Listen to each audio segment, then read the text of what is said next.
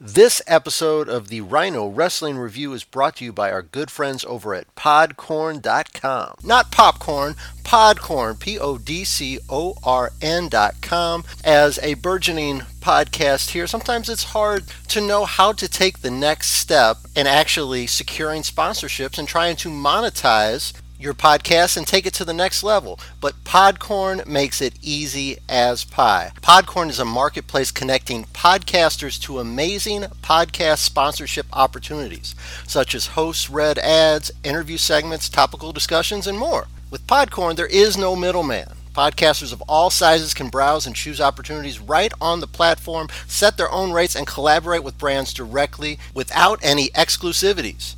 You never give up any rights to your podcast, and Podcorn is here to support you at every step and ensure you're protected and compensated for the work that you do for brands. The marketplace mission is to give podcasters transparency, creative freedom, and full control of how and when we monetize. Click the link in the show notes to sign up for Podcorn and start browsing sponsorship opportunities at podcorn.com. Rhino, he's not even an issue. I don't sweat Rhino. Are you ready? Yeah, it's the Rhino. I just want the paper. I done came down so clean. I'm shining on the haters. Ain't none better than me. Paint wetter than heat.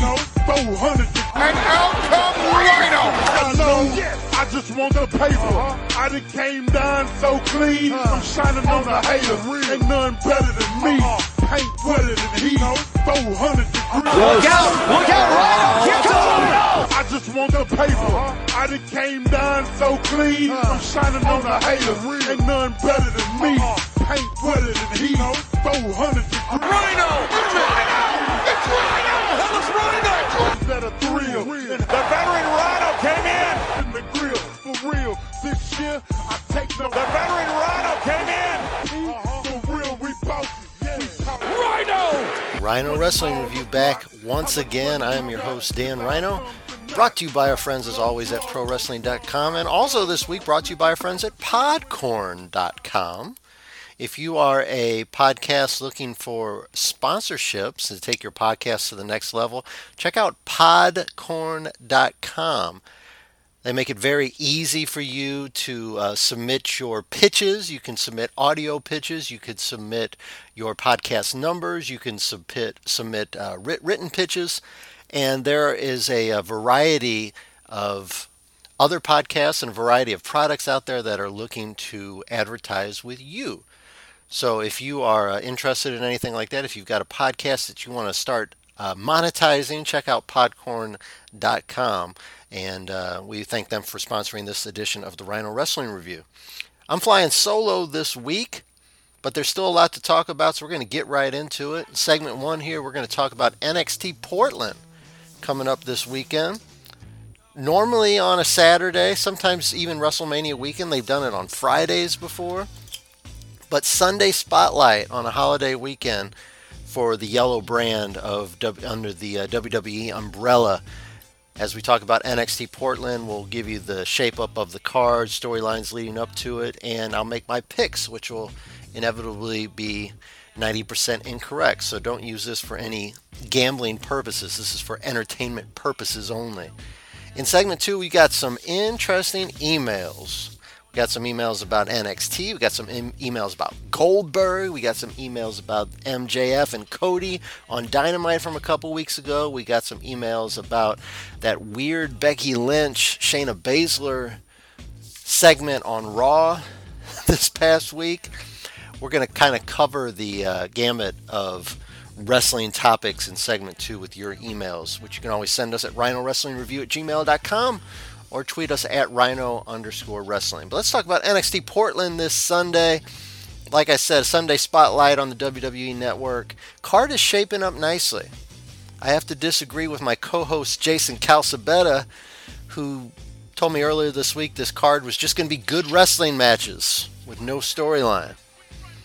I think it's a common misconception about NXT that is sometimes true that they rely very heavily on the in ring product and sometimes kind of steer away from the entertainment aspects of pro wrestling, but not in this case. I think the majority of the matches either have, uh, all the matches actually, either have a compelling storyline that has led them to Portland, or they have titles on the line because a number one contender emerged by qualifying for that match. So nothing is thrown together on this card uh, this Sunday out, out of Portland. Let's talk about the first match I got on my list here Dakota Kai taking on Tegan Nox in a street fight.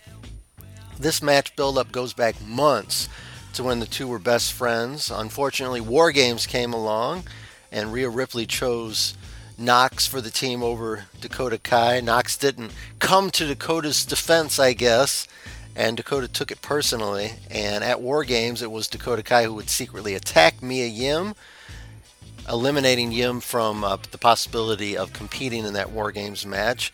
And Dakota was actually granted Mia's spot on the team, but this was Kai's opportunity to turn on Tegan Nox. She re injured that surgically repaired knee that's already gone out twice on Tegan. And there's been a lot of back and forth attacks between the two, and the build was going along, I thought, pretty well. I was really enjoying the uh, blood feud between these two. But a couple weeks back, Tegan Nox got a victory over Dakota Kai with the help of Candice LeRae and a shot from a bulky knee brace and just a regular rules match on NXT. And I gotta say, man, the match wasn't great. It, it just didn't really. Maybe it's just because it was a regular rules match. It d- didn't feel like it had the intensity. It didn't feel like it had the emotion that it should have had. Didn't really knock my socks off. So maybe the street fight aspect, we can get a true culmination of what's supposed to be an int- intensely personal feud. And you know WWE loves their 50-50 bookings, so with Tegan Nox winning a couple weeks ago, I'm going to go with Dakota Kai to pick up the win, maybe taking advantage of a momentary feeling of remorse on Tegan Nox's part. Maybe Tegan Nox will be ready to uh, drop the hammer on uh, Dakota Kai, and Dakota pleads with her and remember our friendship, and maybe Dakota Kai takes advantage of that. Maybe Tegan Nox just goes through goes through on it and says that we can never be friends again. I don't know, but maybe taking advantage of a like I said a momentary feeling of remorse on Tegan Nox's part, similar to what we've seen in the past with Johnny Gargano and Tommaso Ciampa. So I have I think Dakota's going to win. I think Dakota's going to continue her heel run with a different dance partner. I think this is going to be this could potentially be a situation where these two keep coming back to each other over time, and then maybe eventually Dakota Kai turns turns back babyface, and we have a babyface run where the two are reunited. But from the the sound of it and from the looks of it, it seems like this is going to be a an ongoing thing. But I'm kind of hoping that this is the culmination of the, this portion of the feud, and then uh, they can kind of step away with some other dance partners for a little while. Finn Balor taking on Johnny Gargano. This one's been brewing since NXT's move to USA last year. Finn Balor returned to NXT after a mixed level of success on the main roster. First Universal Champion, but only held it for a day, even less than 24 hours. Intercontinental title run, kind of underwhelming. Uh, good triple threat match at WrestleMania. Uh, according to Johnny Gargano, Finn Balor wrestled Bobby Lashley 37 times or 47 times or whatever he said.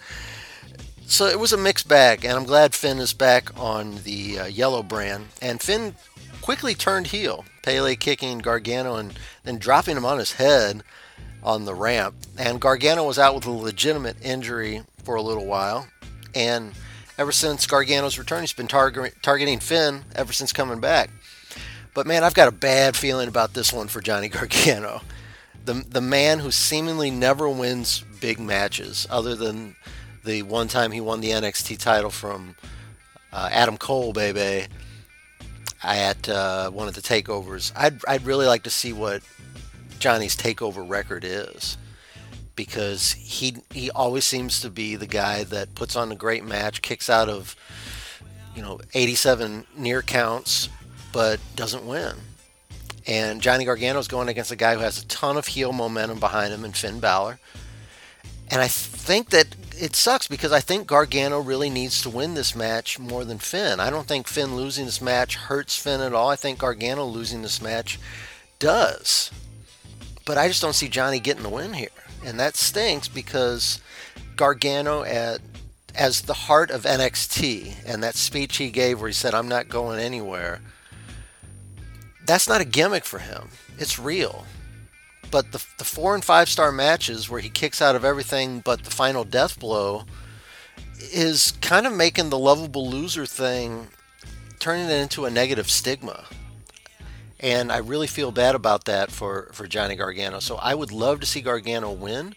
I think it would be better for the duo if he did win, especially given the fact that storyline wise, Finn Balor put him out for so long.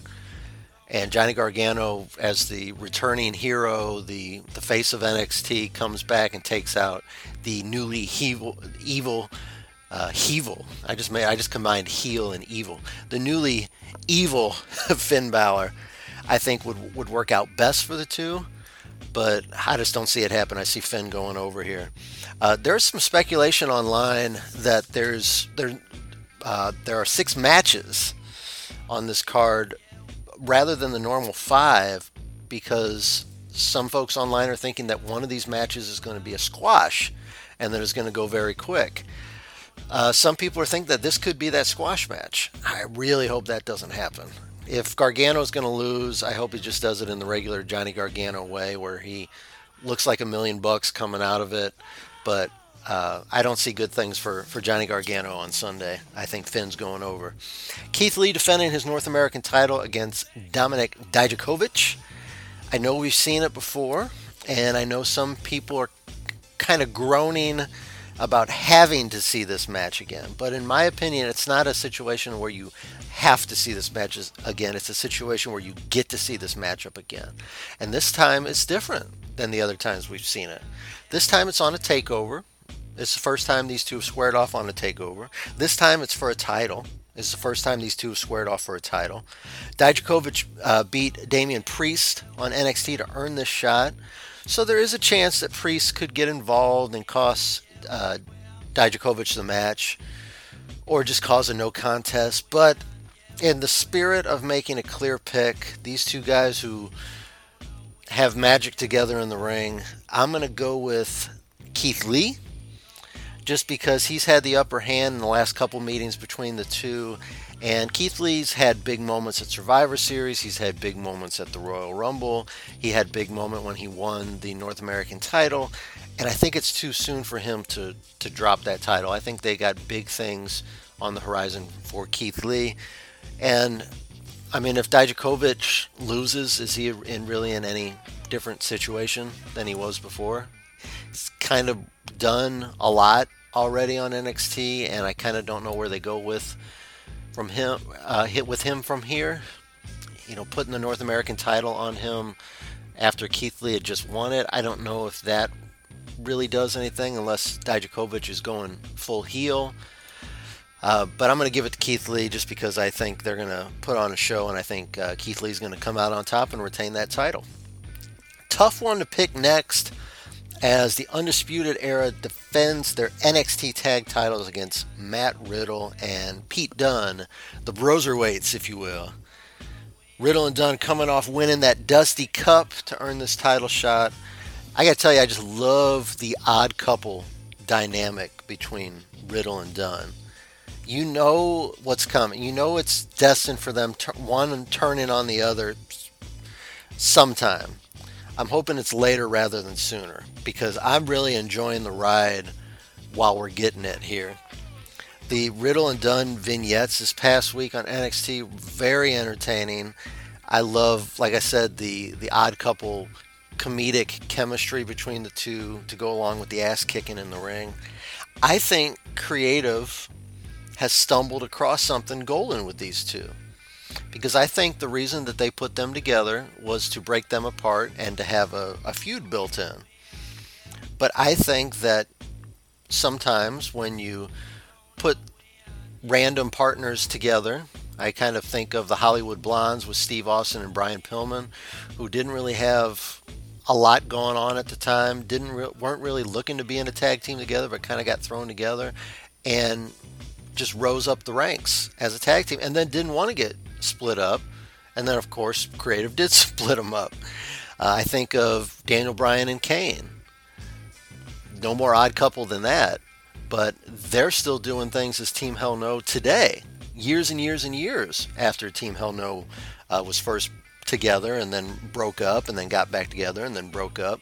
I think there's a, a similar thing there with Matt Riddle and Pete Dunne. So this one's like I said is a tough is, is a tough one to pick because I think that creative accidentally stumbling along some gold here may keep Pete Dunne and Matt Riddle together a little longer than originally planned.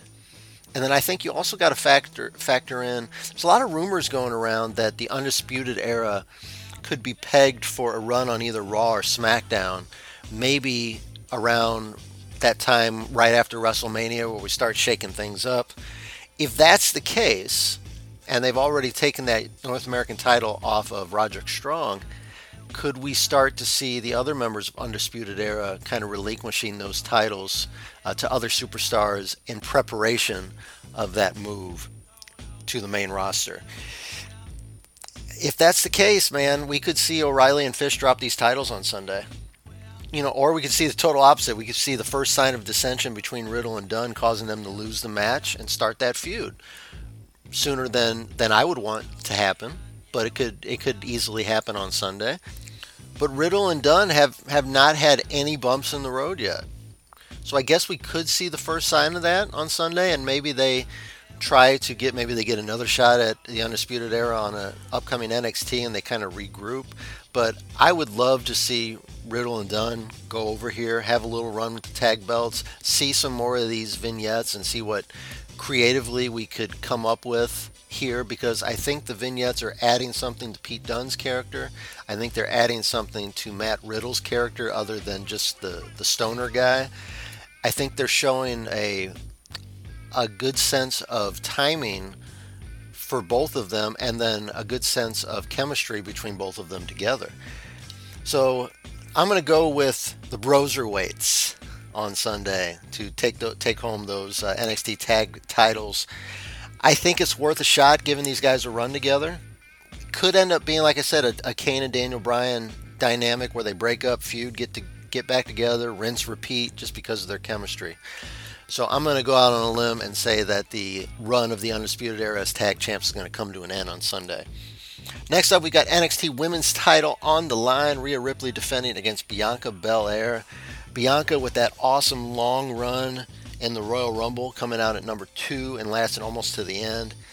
Followed by winning that Battle Royal on NXT to secure this title shot against Rhea Ripley at NXT Takeover Portland on Sunday. So, the only thing that that is weird about this timeline is the fact that Charlotte, after winning the Royal Rumble last month, has yet to pick her WrestleMania opponent it seems like Becky Lynch is going to be preoccupied with Shayna Baszler, which we'll talk about in our email segment. Charlotte and Bayley doesn't really seem to move the needle. Nobody and Bayley right now really seems to move the needle. So people logically are angling for Charlotte to take on Rhea Ripley and challenge for that NXT title at WrestleMania.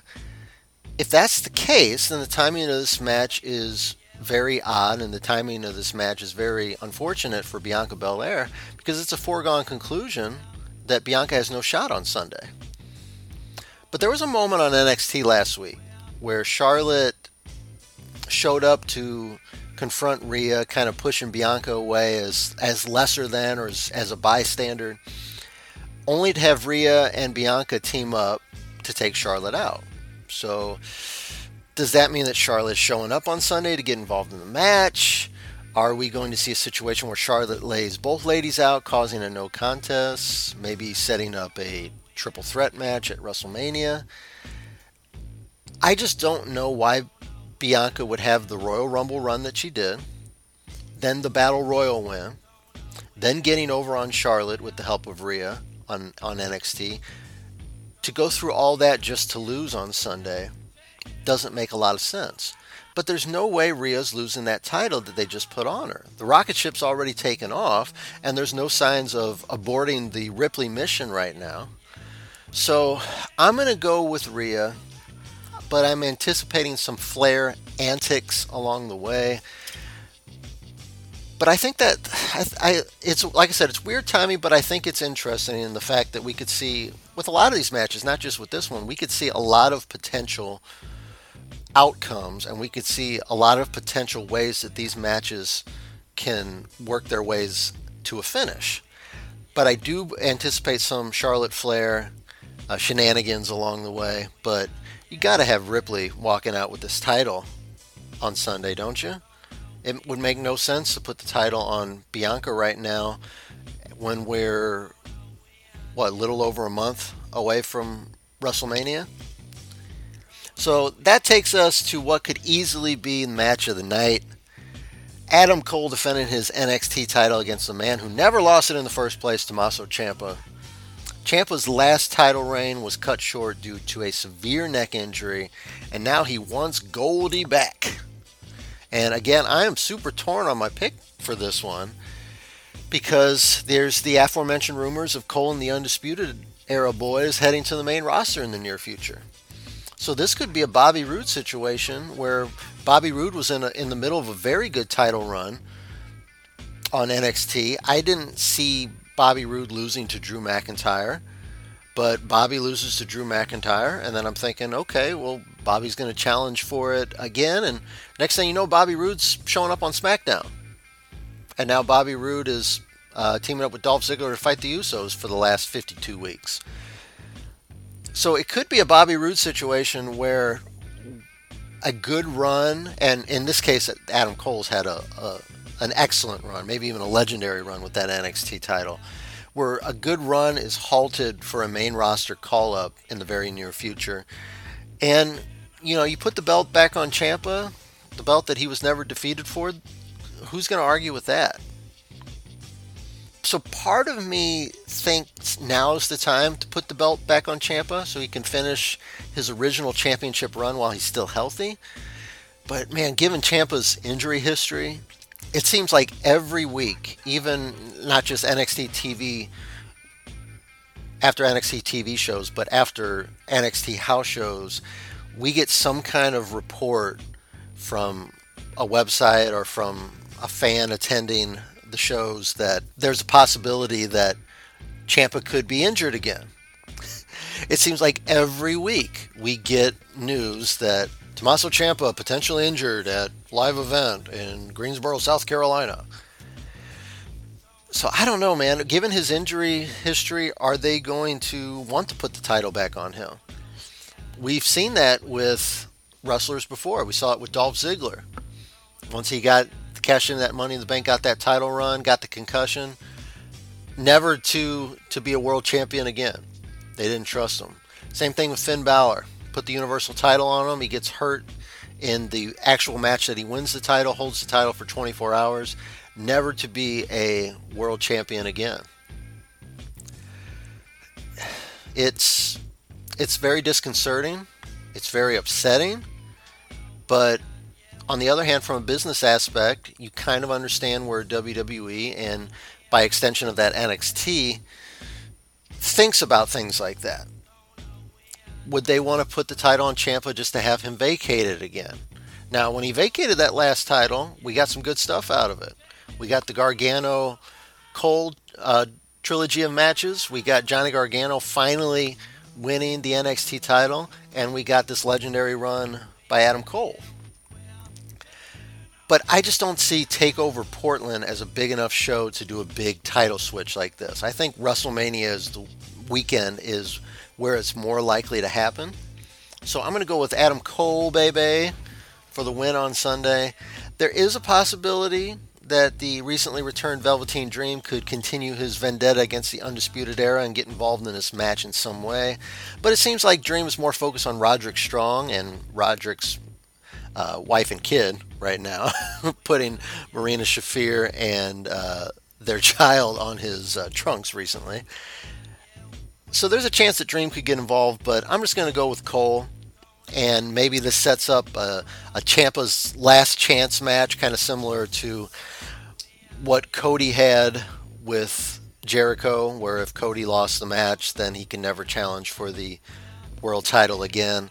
Maybe they'll do a similar thing with Ciampa WrestleMania weekend, where Ciampa gets one more shot at Adam Cole, and maybe that's where Ciampa regains the title on a bigger stage, and then maybe Adam Cole and the Undisputed Era are off to Raw or SmackDown. it's going to be interesting either way. So that's my breakdown of NXT Takeover Portland. Should be an excellent card as usual. These takeovers never disappoint. And the thing I love about it, there's lots of coin flip matches on this car. Lots of stuff that's tough to pick. And I think that's what makes it great. When there's some mystery to the outcomes, when there's some intrigue, it makes wrestling a whole lot more fun. But I digress, ladies and gentlemen. Let's take a quick break. We'll come back with our final segment your emails. Talking Goldberg, talking MJF, talking Cody, talking Shayna Baszler as a vampire, talking everything that you guys send our way. It's the Rhino Wrestling Review brought to you by our friends at ProWrestling.com. And this week brought to you by our friends at Podcorn.com. Check them out uh, for all of your potential advertising and sponsorship needs for your burgeoning and growing podcast. I'm Dan Rhino. I'll be right back.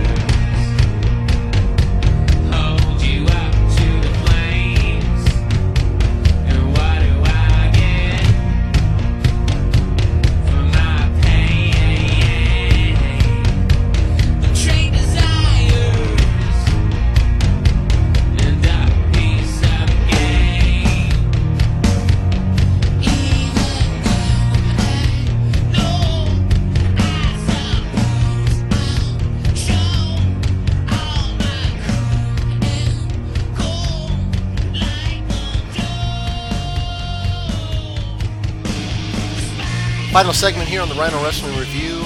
I'm your host, Dan Rhino. Brought to you by our friends at ProWrestling.com always. And this week, also brought to you by our friends at Podcorn.com. If you have a podcast that has gone from a passion project to something that you would like to try to monetize with some sponsorships, sometimes that's hard to do, but Podcorn makes it easy. You can go to podcorn.com. Uh, it's easy to upload your uh, podcast uh, RSS feed. It's easy to uh, find potential sponsors. It's easy to submit your pitches. And uh, it's working for me, and it's working on uh, my other podcasts too. So uh, try it out, podcorn.com. I highly recommend it.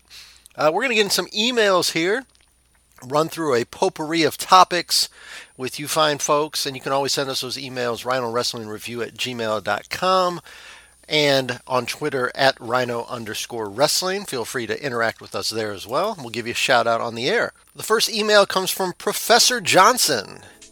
Professor of what? I do not know. But Professor Johnson writes Is it time for NXT to start taking their weekly show on the road? It seems like the crowd is starting to be a little stagnant. Uh, Mr. Johnson, I'm sorry, Professor Johnson. It's an easy yes for me to say that it's time for NXT to start taking their weekly show on the road. I think they've grown out of full Full Sail. And when you watch Dynamite versus NXT on Wednesday nights, the main thing that sticks out for me, difference wise between the two, is the crowds. That Dynamite crowd is way more fired up than the folks at Full Sail. And it's not a knock at the Full Sail crowd. Because how do you expect 500 people to compete with 5,000 fans? Another thing about the Full Sail fans, a lot of them are regular regulars, which can, whether on purpose or not, create an air of comfortability, if that's even a word. Maybe I should ask Professor Johnson if he's a professor of linguistics. Maybe he can tell me if comfortability is really a word. These AEW fans, though, they've been waiting for AEW to come to their town. It's not they're not having it in the same town every week like uh, the old Impact Zone, where you would see the same crowds or the same fans, and then you would see fans that were just there just to get out of the heat in Orlando. These AEW fans have been waiting for AEW to come to your t- their town. They've been clamoring to see people like Kenny Omega live because if you go back the last few years, and I saw Kenny Omega at a Ring of Honor show before Kenny Omega really was Ken, the Kenny Omega that we know today, the best match machine. I saw Kenny Omega at a Ring of Honor, I think back in 2009. Didn't even know what I was seeing at the time. But ever since then, Kenny Omega's become one of the top wrestlers on the planet, and he's done it over in Japan. And most of the time that we've seen him over the last few years, outside of random shows, I know Honor Wars did the shows here in the Midwest that I think uh, Kenny Omega was on a, a couple years ago. I think he did some of the stuff with the New Japan shows on the West Coast in California within the last couple years. That might have even been where he won the uh, New Japan United States title. But the Kenny Omega United States appearances and some of the other wrestlers on, on the AEW roster are hard to come by. So that being a rarity in the states for, for people to see people like Kenny Omega live, when AEW comes to town, it's a fresh crowd, it's a fired up crowd, it's roughly 10 times as big as NXT, sometimes more, and it's a different presentation. You got the pyro, you've got wrestlers coming down through the audience, you got wrestlers fighting up through the audience, you got Jericho in the inner circle showing up in press boxes and whatnot, and there are there's none of those things at at Full Sail that can replicate the arena feel. And it doesn't even have to be a big 16,000 seat arena. I think when AEW is coming through here to St. Louis in a couple months, they're working the Chaifetz Arena, which is on the campus of St. Louis University, where my hashtag Billikens basketball team play. Go Billikens. And that thing seats, you know, 10,000 tops. And that's with the all the bowls, and that's with uh, the full circle of the arena. They're going to have part of that arena blocked off for the entrance uh, setup and the backstage area. So you got to figure that they ought to be able to, to pack that place and still do a really good presentation of maybe like seven or eight thousand people, and they're probably going to sell it out. But with with Full Sail, I like I said, I think NXT's just outgrown it. So, yes, Professor, it would do NXT good to get on the road, see some different venues, see some different towns. Because just look at the, how those crowds react to the NXT takeovers. I, I went to my first NXT takeover in November, and it was amazing.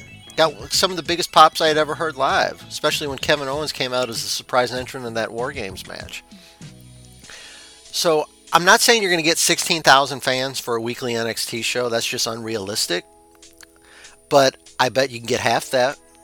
I bet you can get seven, eight thousand.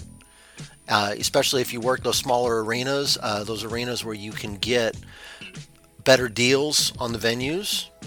You know, when you go to arenas like Madison Square Garden and you go to some of the arenas in Las Vegas, it's very hard to make money just because of what they're charging for rent. But if you go to those smaller arenas, some of those small arenas that they're building now are just outstanding that Chaifetz Arena in St. Louis here, I know I keep coming back to my hashtag Billikens, but that Chaifetz Arena here in St. Louis is just a gorgeous building. And a lot of times it's just sitting there because uh, if it's not basketball season, they have you know concerts in there and things like that. But uh, my alma mater, Lindenwood University, has a, a theater that they built using my uh, tuition money. Yet they keep asking me for money every year. They keep asking me to give more money. I'm like, look, guys, I gave you plenty of money. As soon as I left, you fixed up the dorms, you fixed up the football field, you fixed up the athletic center, you built that theater, you got big names coming to that theater. These new buildings that, that are that are going up, even the small buildings, the small theaters, the small arenas, they are gorgeous. They're state of the art.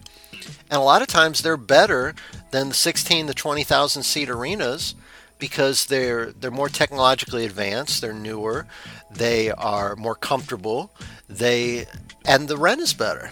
So I think NXT can. I know that it makes financial sense to stay at Full Sail, but I think if you want to stay competitive on Wednesday and take that brand to the next level, you've got to take it on the road. I think the, presentation that they could do if they take it on the road makes NXT look more legitimate, look, makes them look more important, and I think it makes it look uh, more competitive as compared to AEW on Wednesday nights. Next email comes from Chris in Philly. Chris writes, How do you see the Goldberg Fiend match shaking out at Super Showdown? Is there enough on the card to make the show worthwhile? Well, Chris, thanks for the email. Uh, but breaking news right now, uh, coming into my headset here, is telling me that Goldberg versus The Fiend is the early front runner for Rhino Wrestling Review's Worst Match of the Year award. Interesting. Hasn't even taken place yet. So we talk about first of all the bait and switch of WWE announcing Goldberg for SmackDown last week and then having him appear via satellite. That was the biggest load of horse shit. Just awful booking by WWE. Shame on you. Secondly, the Fiend has really only had chemistry with one wrestler, and that's Daniel Bryan. And Daniel Bryan is one of the top in ring generals on the planet. He is one of the the in ring leaders of all leaders of the last couple of decades. And none of the Fiend's other matches have been good. Some of them have been barely even acceptable, and some have been just downright awful. So, do you expect to see anything good out of Goldberg versus the Fiend? I don't. The Fiend's, what we're probably going to see is the Fiend's probably going to be the first person, to my knowledge, to kick out of the spear and the jackhammer. Maybe I'm wrong. Tweet me, Rhino at Rhino underscore wrestling at Dan Rhino, Rhino Wrestling Review at gmail.com. Tell me that I'm wrong. Or maybe the Fiend will get speared, and while Goldberg's posing for the crowd, he'll just immediately get up. Either way, I'm just not feeling it. This match has the potential to be a disaster, and the rest of the Saudi card is suspect at best as well. We get another made up, meaningless trophy given away. Those are always great, those always work out well. I don't even remember what, what this one is called, but we got a bunch of singles competitors going after another trophy. Yay! We get another Baron Corbin versus Roman Reigns match. For the love of God, please stop with this. Stop making King Corbin try to be a thing. Stop making the, the feud try to be a thing. Stop making dog food based storylines. I thought this was over. Why do we need to see it again? Lesnar ain't losing to Ricochet on the road to WrestleMania, so that's just a filler match there.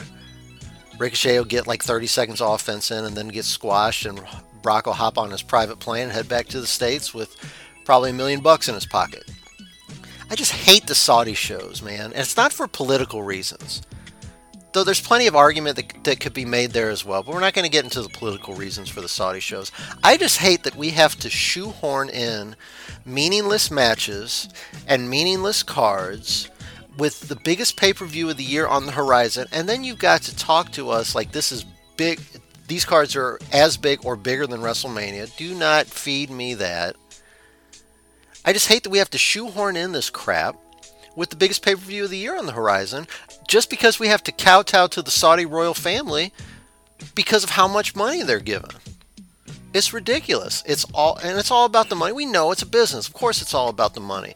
But at some point when is too much money? When is so much money that you have to sacrifice the product, that you have to sacrifice the art of what is professional wrestling? And I think these Saudi shows are just meaningless. They are worthless, uh, other than affecting the bottom dollar.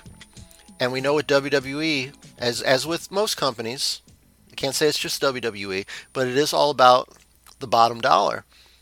And the majority of their big profits that they made we, we heard on the uh, Q4 conference call, a big chunk of that was those Saudi payments coming in. Where is this company at without those Saudi payments? I don't know where the stock would be without those Saudi payments. So it's not going to stop. We're going to keep getting bald Shawn Michaels coming out of retirement. We're going to get debacles like Goldberg against The Undertaker. We're going to get Goldberg against The Fiend. Who the hell knows? Maybe they'll turn the bottom half of Hulk Hogan into a cyborg and have him going out there, what you gonna do, brother, at the Saudi shows uh, in the near future. Who the, who the hell knows? Who the hell knows?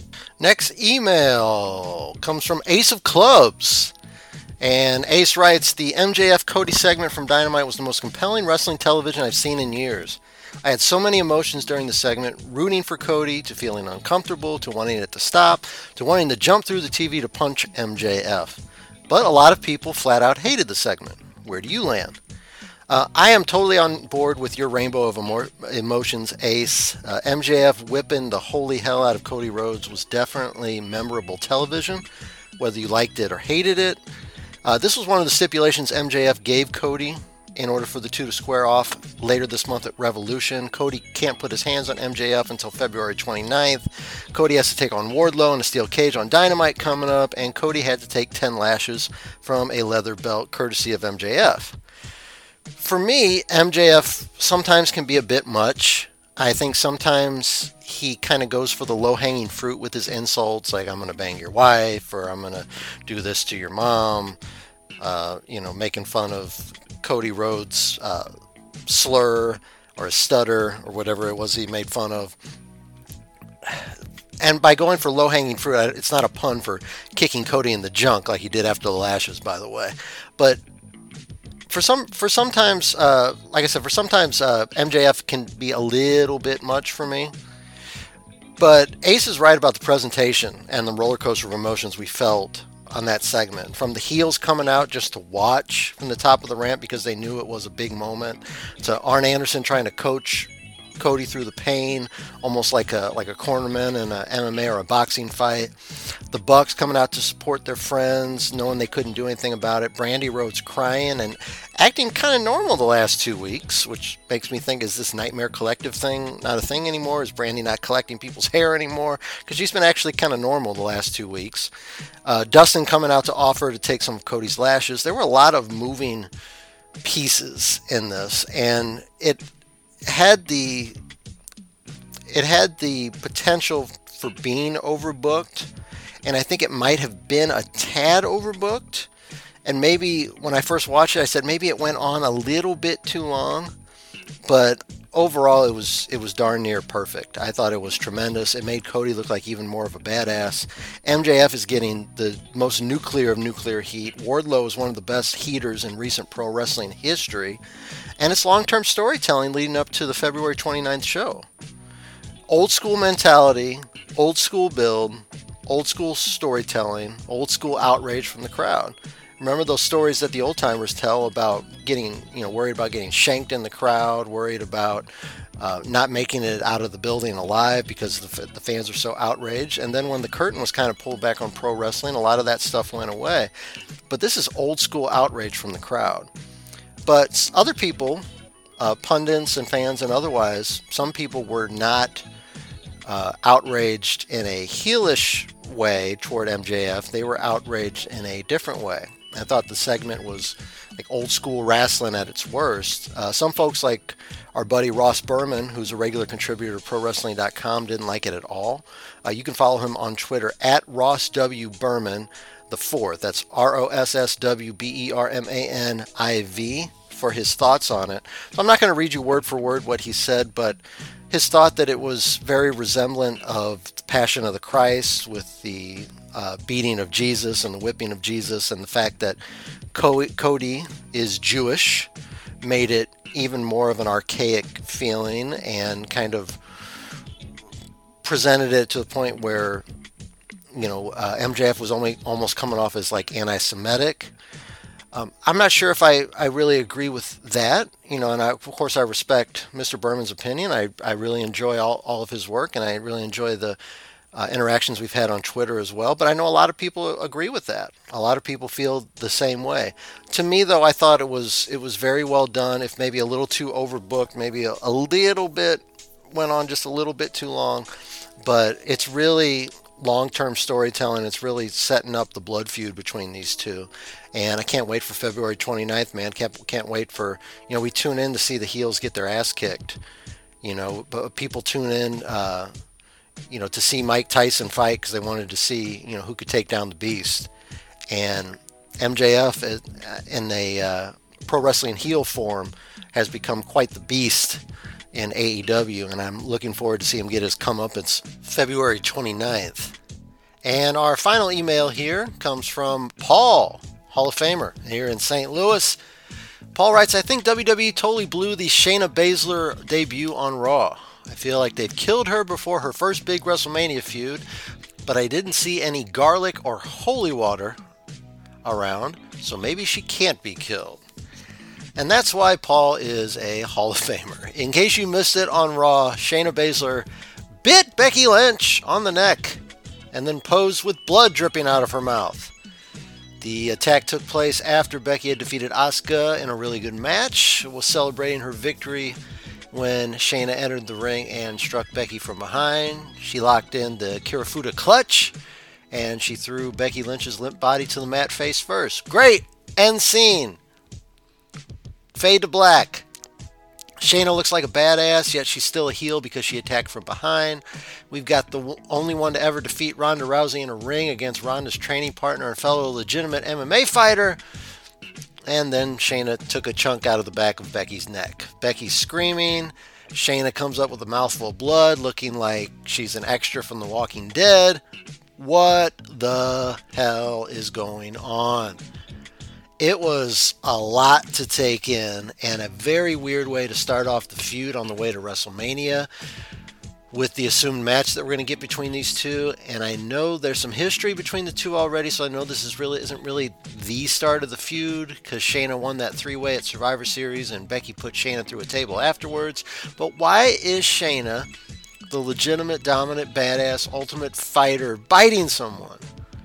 It's not like she was doing it as a way of escaping a submission move or getting out of a pinfall. She just took a chunk out of Becky just for the sake of being an evil bitch.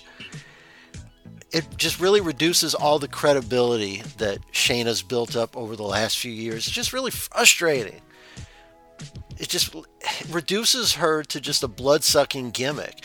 And I tell you what, I got really, really nervous when Jerry, Jerry Lawler called Shayna a vampire because you know how WWE always has to gimmick up everyone when they come to the main roster.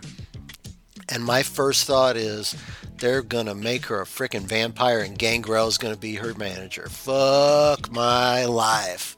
That was the first thing that came to my mind. But if we're starting off with a biting angle, doesn't that mean that we're going to have to revisit that in the weeks leading up to Mania with this feud? If this is the basis of it, this is the foundation that you're laying. Is Shayna going to start biting her other opponents after she defeats them, or is she going to get herself DQ'd for biting other people? Is Becky going to bite her back at some point and have a mouthful of blood herself? I just think creative has booked themselves into a corner with this biting angle, and I'm not sure I'm going to like where it's going. Can you imagine if Shayna would have just pounded on Becky's face until she bloodied her, or smashed her face into the mat until the same thing happened? Wouldn't that have been badass? Instead, I guess she's a vampire now, and this feud has a we- really weird start with an odd. How can we one up this component that's going to be tough to maintain? What do you do after you take a bite out of somebody's neck? How do you one up that? You can't just have a wrestling match. You can't just say, I'm going to pin you one, two, three. WWE's in a weird spot here, man. I don't know what they're doing. I'm sure they've got a plan. I don't know if it's a good one. Maybe I'll be pleasantly surprised. It's happened before. I guess we'll just wait and see. And I think that's going to do it for me here on the Rhino Wrestling Review this week. Thanks to everybody for downloading, listening, and subscribing. If you think we've earned it, leave us a five star review on your favorite podcast platform. If you're listening on ProWrestling.com, we really appreciate it.